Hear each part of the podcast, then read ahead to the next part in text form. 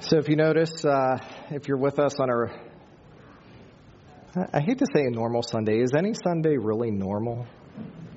But on a regular Sunday, uh, the the front up here looks a little different, and uh, you know we just wanted to make some space for today and and those things. And so um, I'm really excited to be able to take a few moments and sharing God's word, word with you as we talk about the importance of a Christian home.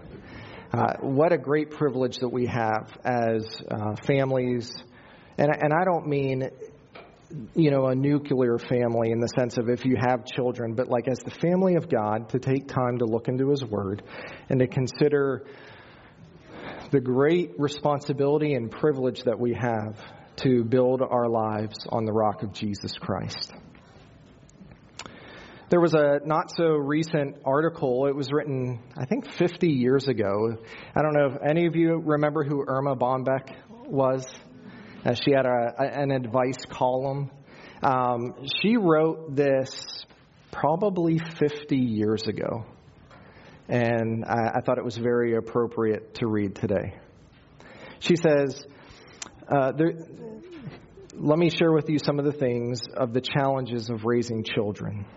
She, she writes, It astounds me that one out of every two teenagers in this country finds their parents' lifestyle unappealing and has no intention of following in their footsteps. 50 years ago. I, am guessing it's more than 50% now. Um, she goes on to say 54% of America's teenagers, according to a recent Gallup poll, said their parents are boring. They don't go out and do things. They don't see people or go on vacations. They don't pursue another career or pick up and move. If they could make a change from their parents' lives, they'd say they'd have more free time, fewer children, stay single longer, and be rich. Parents, aren't you disappointed you didn't think of those things first? As children, if you're here with us today, and teenagers and everyone in between, if you could indulge me a bit, um, I'd like to tell you a story that Erma Bombeck shares based on those findings. And she says, Once upon a time, there were two young people who were bored to death with their parents' lifestyle. Their parents stayed home all the time. They didn't see people, never seemed to have a lot of money. They didn't go on vacations, and they never showed much imagination. The young people made a vow to be different, though. They were going to get a boat, but you came along. They were going to go to Kauai and surf, but your sister arrived. They were going to take up golf, but the price of a sitter was way too high. Next thing they knew, you were teenagers. No ordinary teenagers, but teenagers with crooked teeth. They, they were teenagers that wanted to excel in sports. You were involved in many activities to enrich your life. You needed allowances. You needed your own phone. You needed herbal concoctions for your hair every three days. Your parents thought of going out, but their clothes were already at a party, and so was their car. The vacation went for the sports camps and the entertaining took second place to the slumber party. Their careers, wishes, and dreams were listed way down on the priority list under college for the children, loans for cars, and weddings. The thought of showing some imagination and moving elsewhere was built around you finishing school. Leaving your friends and being able to adjust to a move seemed too difficult, so they settled for what their, their parents settled for. As for riches, you've got me there, she says. They never made it to the big cruiser, the white shag carpet in the bathroom, which who does that anyways, and surfing in Kauai. But don't tell your parents. They had you, and they think that they are rich. Now, the story, while amusing and true, reveals a hint of something that is important for us to consider on a day like today. We had several families stand before the Lord God and the assembly of the community of faith, make promises and commitments to the Lord, to ask for His grace in the stewardship of raising their children. The truth is, parenting is hard work. There is no free time. As a parent, I only know now just how consuming it is to raise a child. It takes all you got, right? If you're raising children, I see that look in your eyes. If you raise children, I see that breath that you're taking. On top of that, in this amazing, challenging, wonderful journey of raising children, you're always wondering if you're doing your best. You're always wondering, am I messing it up?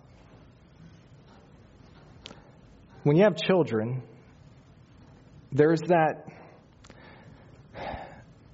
there's that amazing perspective that you only get one shot, right? You get one go around with your kids. And in the long scheme of things of 18 years or longer, you begin to think, wow, like in those moments, there's going to be more moments. But those moments go quickly.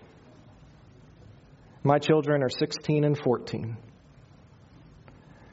I look at them in a way of saying the majority of my time directly influencing their lives is almost up. And I think, wow, where did it go? Where did the time go? There's another layer to all of this. And I would say it's, it's tied into the immense pressure that is put on families from the outside world. It seems from every corner of society as we are being pulled in different directions as families. And I would say that many parents today are feeling this pressure of wondering if they're doing the right thing, pursuing the right things, and wondering if they are keeping up with the demands of a fast paced world around them. Social media doesn't help. You scroll through a social media feed of all these wonderful pictures of families doing all of these wonderful things. And there's that pressure of thinking, oh my gosh, am I doing enough? Did we go on enough trips? Do I have enough experiences for my children? And the list goes on and on. And we look at all of these perfect pictures and worry that our children and families are missing out.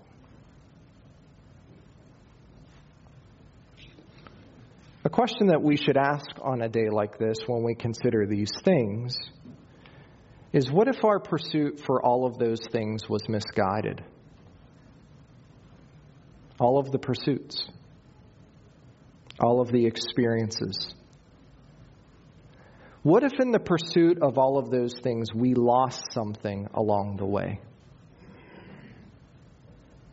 But I think even the better question to ask is what would our families look like if we totally committed ourselves to a biblical worldview for our homes? The commitments that these parents made this morning to dedicate their homes to the Lord, to seek His faithfulness and His grace. And so today it's good for us to look again at the eternal, timeless truths of God as a reminder and possibly a recalibration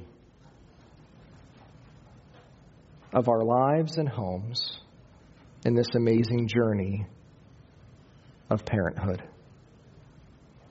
Here's the thing family and life itself is not an accident. We're not here by accident.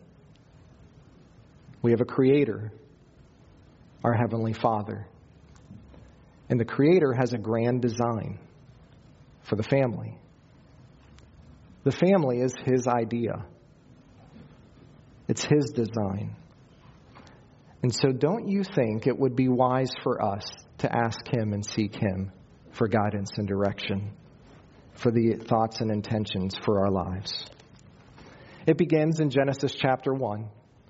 In Genesis 1, verses 27 and 28, we read God created man in his own image, and in the image of God he created him, male and female, he created them. God blessed them, and God said to them, Be fruitful and multiply, and fill the earth, and subdue it, and roll over the fish of the sea, and over the birds of the sky, and over every living thing that moves on the earth. Be fruitful, fill the earth, and steward it manage it well. It's God's design for one man to be united with one woman in marriage and to have a family, to have children, and to fill the earth.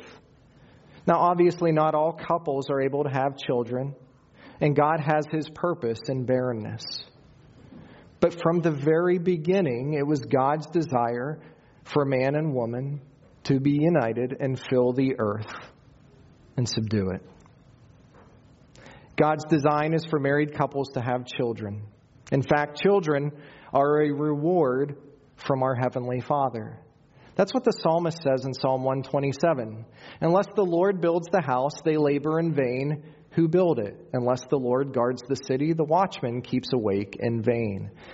It is vain for you to rise up early, to retire late, to eat the bread of painful labors, for he gives to his beloved even in his sleep. Behold, children are a gift of the Lord. The fruit of the womb is a reward. Like arrows in the hand of a warrior, so are the children of one's youth. How blessed is the man whose quiver is full of them. They will not be ashamed when they speak with their enemies in the gate. Now, children, next time things are not going so hot at home and maybe you're being disciplined for some reason because, hey, that happens. Let's not go to Psalm 127 and verse 3 and say to our parents in the heat of that moment, hey, mom and dad, I just want to remind you I'm a gift to you. They know that. But the main principle of Psalm 127 is that all success is from God. Everything depends upon His blessing. And so when we read in verse 1, oh, I'm getting ahead of myself. Unless the Lord builds the house, unless God does it, we know that any attempt to do it on our own is feeble and it will lead to failure. And then we read in verse 3 Behold, children are a gift of the Lord. And that word behold acts like a siren to us to get our attention. Listen up. One of God's greatest blessing is children. And the reason why they are a gift, or as some translations say, a heritage, is because that word means possession, property, or inheritance. And what God is communicating to us as mom and dad, as we look over our children, is that they are here not by accident, but they are here as a divine gift from Him. The reality is, God gives parents the gift of a child, but in all reality, they belong to Him. By His providence, He invites us as parents to be stewards of their lives to prepare them for a life that is ready to live for Him and to fulfill the purposes that He has designed for them. Angela and I have settled this in, in our hearts. It didn't happen overnight, and we need reminders of it from time to time, but it's this truth that we love our children very much, but God loves them more. And we are called to steward their lives. And we constantly remind ourselves of that amazing, faithful love that God has for them. We are living in a strange society where children are considered an encumbrance, but not an inheritance. We're living in a sick culture where children are received with regret and not reward. We live in a twisted society where there is more legal protection for animals than there are for infants. We live in a world that is so scattered that in one room of a hospital, there is a room dedicated to taking the life of an unborn. And just in another room, there are doctors buzzing around, expending their talent and services to save a premature baby. God says that children are an inheritance and a reward whether he chooses to give one or ten. That is God's thinking, and that's how we as Christians should think when we consider children. Children are blessings from the Lord who benefit and enrich our lives. I would say, if I'm completely honest, I don't always feel like my children are blessing and benefiting my life. It's like, Lord, why this struggle right now? But there's two implications based on that divine truth. First, God gave blessing, th- these blessings to parents, and parents ought to regard children as a sacred trust from the Lord. So, parents are stewards of the precious lives for which they will one day give an account before God. You will give an account as a parent for how you have led your child. And God will ask you to consider where you spent your resources, your time, your gifts, your talents, and the stewardship of them. Words that you say, the attitudes and actions that you portray, you will give an account. The second thing is since God is the giver of children, there's a major responsibility of every parent to train them up in the fear of the Lord. God is the giver of life. He's the architect of the family. And now he's saying, This is what I want you to do. And this is what I love about God and his word. He doesn't lead us into a, a misty fog into the future of saying, you know what, we'll figure it out along the way. God, in his grace, says, I know what I want you to do. Here it is. Now do it. So, if you have your Bibles, turn to Deuteronomy chapter 6. We're just going to spend a few minutes here in Deuteronomy 6 as we consider some of these responsibilities that we have as parents to train up our children. And as you turn there, I just want to take a minute and have us consider the context of what Moses is writing here in Deuteronomy. Now, the word Deuteronomy that we find in, in our English Bibles means repetition of the law or second giving of the law. And what Moses was doing at this stage in the history of God's work with his people Israel was retelling the law to a new generation of people that would be going into the land that God had promised to give them. Because what had happened was Moses led a nation of people out of Egypt when they were in slavery. And as they were on their way to the land that God had promised to give them, those people, that generation, rebelled against God. They had sent some spies into the land to kind of spy it out and to check it out to see what was going on and what it would take to enter that land. And as the spies came back, 10 of them gave an unfavorable report. And they said, 10 out of those 12 spies said, We can't do it. There's too many of the people. It's going to be too difficult. I don't know what, basically, what they're saying is, I don't know what God was thinking by telling us he was going to give us this land. And the nation of Israel believed their report. And what did God do? He judged them. And he said, okay, if you won't trust me, you, you don't get to take that land. And for the next 40 years, that generation of the nation of Israel wandered in the wilderness they're never going to enter the land of promise. But in Deuteronomy 6, Moses writes to those same parents that will not enter the promised land. And he gives them a blueprint of what they should be doing as they prepare their children to take the land of promise. It's crazy to me, but it's amazing. It's a gift of his grace that he sets this framework. And this is what we read in Deuteronomy 6, verses 4 and following.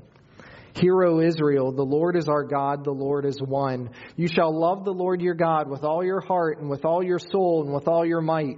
These words which I am commanding you today shall be written or shall be on your heart, and you shall teach them diligently to your sons, and shall talk of them when you sit in your house, and when you walk by the way, and when you lie down, and when you rise up. You shall bind them as a sign on your hand, and they shall be as frontals on your forehead. You shall write them on the doorpost of your house and on your gates. Now, verse 4 in the Hebrew, as a, as a person was a part of the, the nation of Israel, they considered this as a doctrinal statement that led them in their worship of God. It was a call to worship. As Israel would gather, they would say, Hear, O Israel, the Lord is our God, the Lord is one. And they called that the Shema. And the word Shema is the first word in verse 4 for the word hear. That's where it comes from. Now, this call to hear is not just once, but is expressed in a way that conveys hear the truth continually.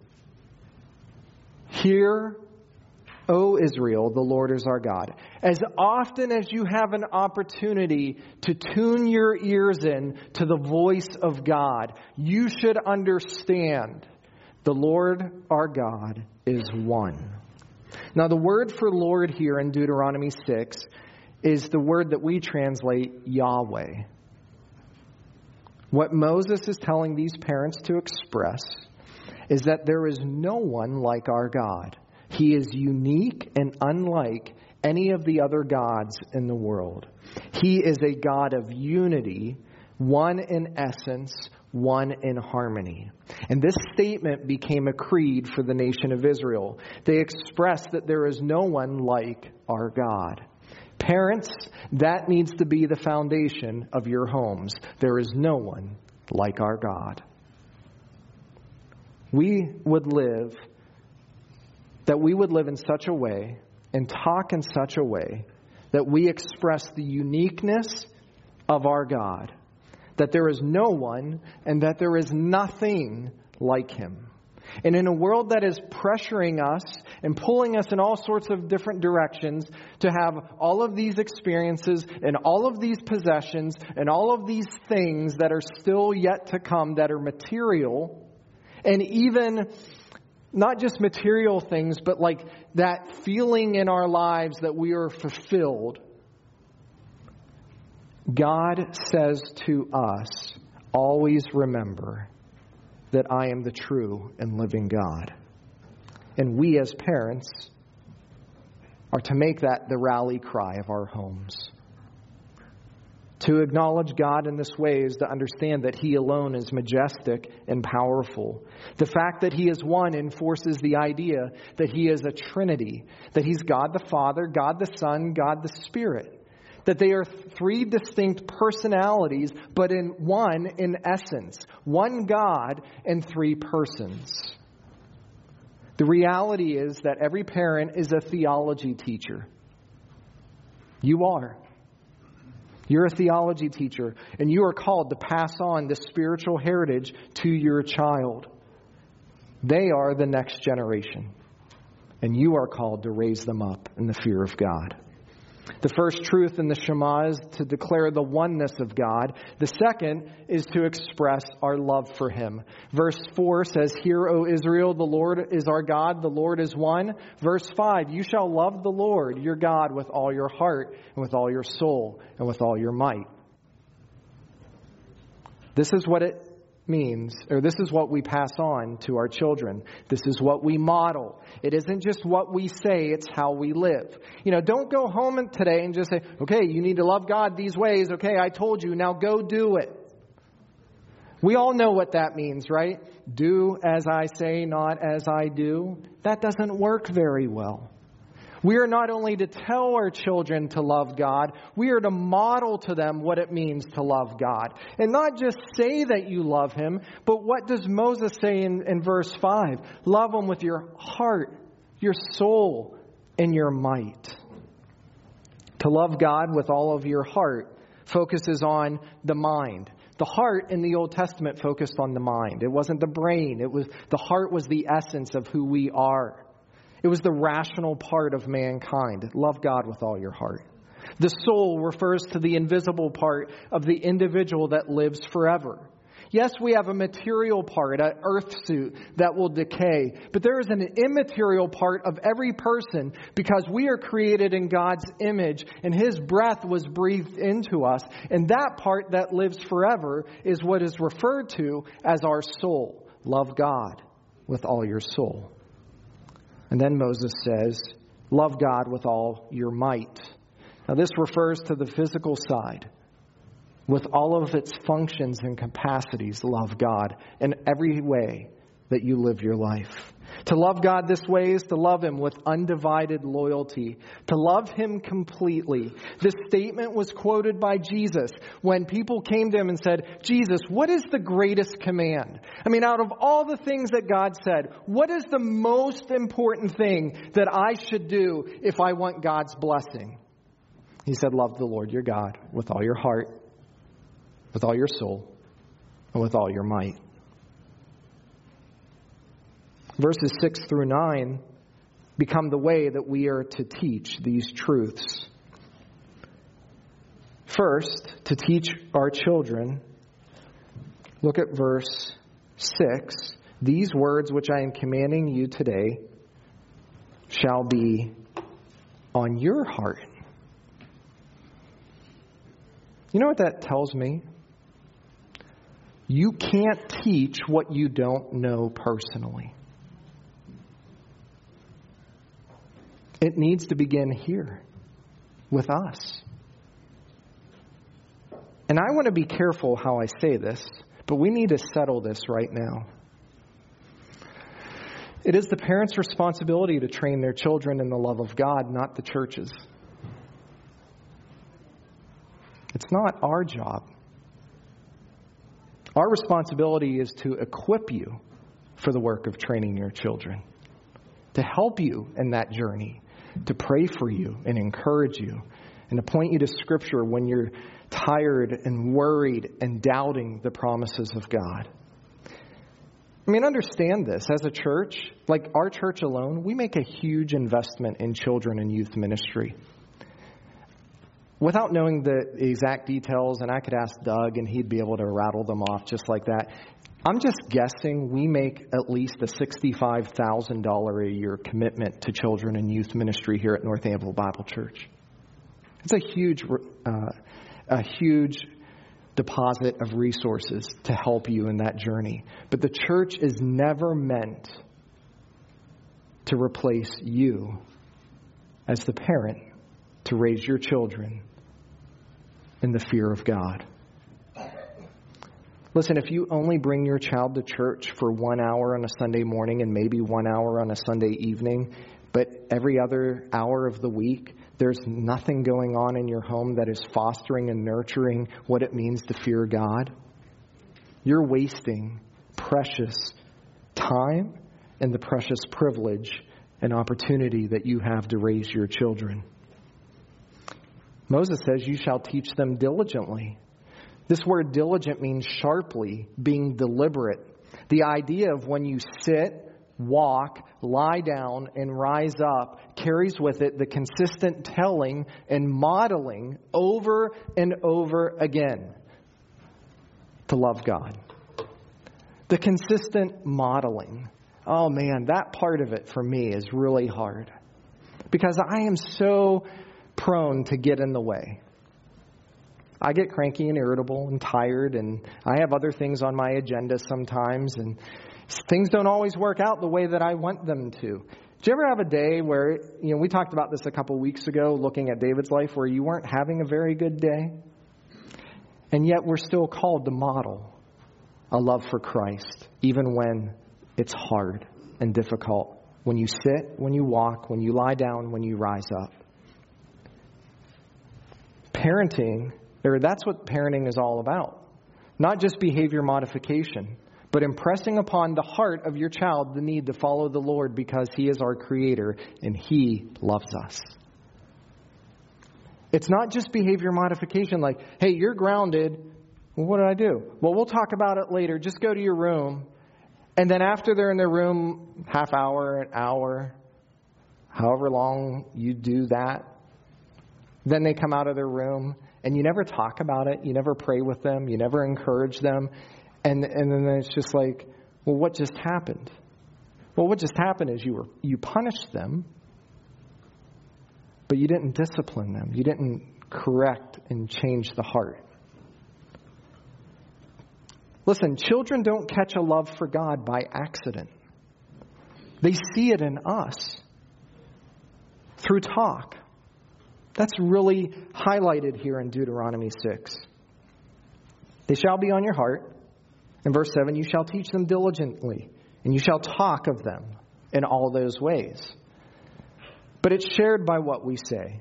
And so I would encourage you, as Christian parents who want to lead your children in the fear of God, to talk with your children about who God is, to do devotions together, to read the Bible together, to pray together, to talk about what God is doing in your life every day, and to make it a big point in your life as a family. It should happen whenever you are at home, whenever you lie down, whenever you rise up. Be diligent. Not just, what did you learn in Sunday school today? Or how was youth group?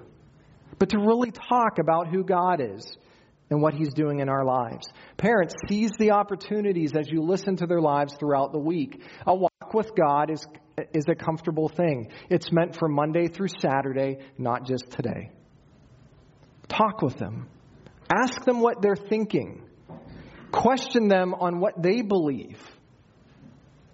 Ask them what's going on in their world, how their friends are doing, what they're learning in school, what the big issues in their lives are, and then see how God opens the door to interject His truth. verses 8 and 9 illustrate that God's Word is to control everything we do. Moses says it should be a sign on your hand or frontals on your forehead. And you might be thinking at that point, we don't know what you're talking about. Well, very basically, it means the Word of God should be easily reachable and nearby in your life. The disciples said to Jesus in John 6 68, Where else shall we go, Lord? For we know that you have the words to eternal life. This book in front of us isn't just pages with text on it, but it is God's voice, the living Word of God, and it leads us to life. Open it up, meditate on it, talk about it, rest in it. God's Word should be all around you, a sign on your hand, which is, you know, easily accessible. Frontals on your forehead, which the, the nation of Israel took this to the like nth degree, and they actually like wore things on their head that had like scripture reminders on them. But it just means whatever is in front of you should go through the filter of God's word. You shall write them on the doorposts of your house and on your gates, Moses says. Now, ladies, don't go run to Hobby Lobby tomorrow and buy all of those pictures that have Bible verses on them and say, okay, I'm fulfilling what Moses said here, and we're going to fill our house with the Word of God. That's not what he's saying. To write it on the doorposts of our house and on our gates is that when we come and go, God's word should always remind us of who He is. Our home should be committed to the faithful study of God's word. The goal in all of this was for Israel to train up the next generation to love and fear the Lord. Look at verse 13. You shall fear only the Lord your God, and you shall worship him and swear by his name. That's what it's all about. Now, as we close this morning, there's a couple things I, I just want to draw our attention to. I'd like to remind you again of the sacred responsibility that we have to raise our children in the fear of the Lord, to love Him completely.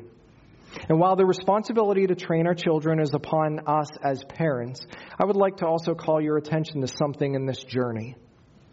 You're not alone. You're not alone in the journey of raising children. It can be an incredibly scary, frustrating, lonely journey, but you're not alone. In God's providence, He has given you a community of faith, much like Israel had in the Old Testament, to share the common life of Jesus Christ. And that community is the church. This morning, we made promises to God together as a church family to help these parents raise their children in the fear of God. You're not alone. That's why we commit ourselves to the discipleship of your child from way on young preschool age all the way up through college and career age. But I've noticed something, and I want to be entirely gracious this morning in what I've noticed in my pastoral response. More so in the last year and a half than ever before in the 20 years of ministry that I've been involved in. Our young children are largely missing from the community of faith.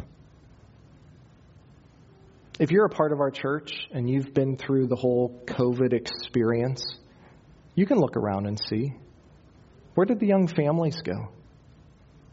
Where are the children? I mean, they're here, but not at the levels that they were before. I've talked to other pastors, and, and they've noticed the same things. Where have the children gone? It's like COVID provided some kind of reset where overly busy families have taken Sundays off and said, we can stream it later. I want to be entirely gracious. But I also want to help you to understand we have live streaming, and it's a great tool, but it's never a means to an end. It's a far different experience to be here in this room together than it is to be on the other side of a screen in the presence of God's people, singing God's praises. And what I've noticed before COVID, but it, was only amplified after the shutdowns and reopenings, is that there are a lot of tired families. Tired, exhausted I mean, by the time that Sunday rolls around, there just doesn't seem to be enough energy to come and worship regularly. So here's a challenge for all of us. Because I'd love to see you here every week, week in, week out, studying God's Word together, celebrating God's goodness, and singing His praises together. Here's, here's what I'd like us to consider. Let's practice the principle of firsts. What do I mean by that? What I mean is this God gave us his best, we deserve to give him ours. The early church in Acts chapter 20, verse 7, met on the first day of the week. The first day of the week wasn't Monday, it was Sunday. Why don't we do the same thing? Be committed to God to start off our week on Sunday saying, God, this is for you, and be committed in the faithful worship and celebration of His goodness together. Start our week off strong by gathering to worship and celebrate God. Start your week off in community, growing together in His Word. Rather than limping into Sunday, right?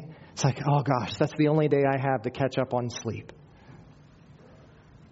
rather than limping into Sunday, let's be steadfast in our commitment. That means we live in such a way that we prior, prioritize the gathering of the precious body that Jesus Christ redeemed. We are the body of Christ. That may mean our priorities change. Listen, we do what we find important we do what we find important. It also means, as parents, that we cultivate an attitude of commitment to the church, to our kids. We frame our weeks around important things, what we've invested in. It's a whole lot I could say about that. But I would say this, and I said this at the start of my message you get one shot with your kids the most precious thing in their life is their soul. It's not how far they can hit a baseball. And my son plays baseball. It's not how many how well they can sing in a concert. And my daughter sings really well. You get one shot. Celebrate. Celebrate together the goodness of God with His people. And you know what happens when we're together? We get to help each other and pray for each other and encourage each other. And children, I get it. Church can be boring sometimes. It really can. My daughter just, never mind. She'll yell at me. She's going to yell at me now. I get it, though. Church is going to be boring. It can be confusing. Why do we stand up and sit down so much? Why do we say these words? Why do we look at the Bible so long? I get it. But being in the regular presence of people who love God and seek to worship Him is good for our lives. To hear the Word of God preached and the example of godly teachers lead us in such a way that brings us into the presence of godliness is beneficial for our lives. We will always make children's ministry a priority here because we believe in your families. And we want to see them grow and thrive. We can't do it alone, and we know that you cannot either. And so, as we continue this journey of faith, let's do it together as we walk with the Lord for His glory and the purpose of being conformed to His image. Let's pray.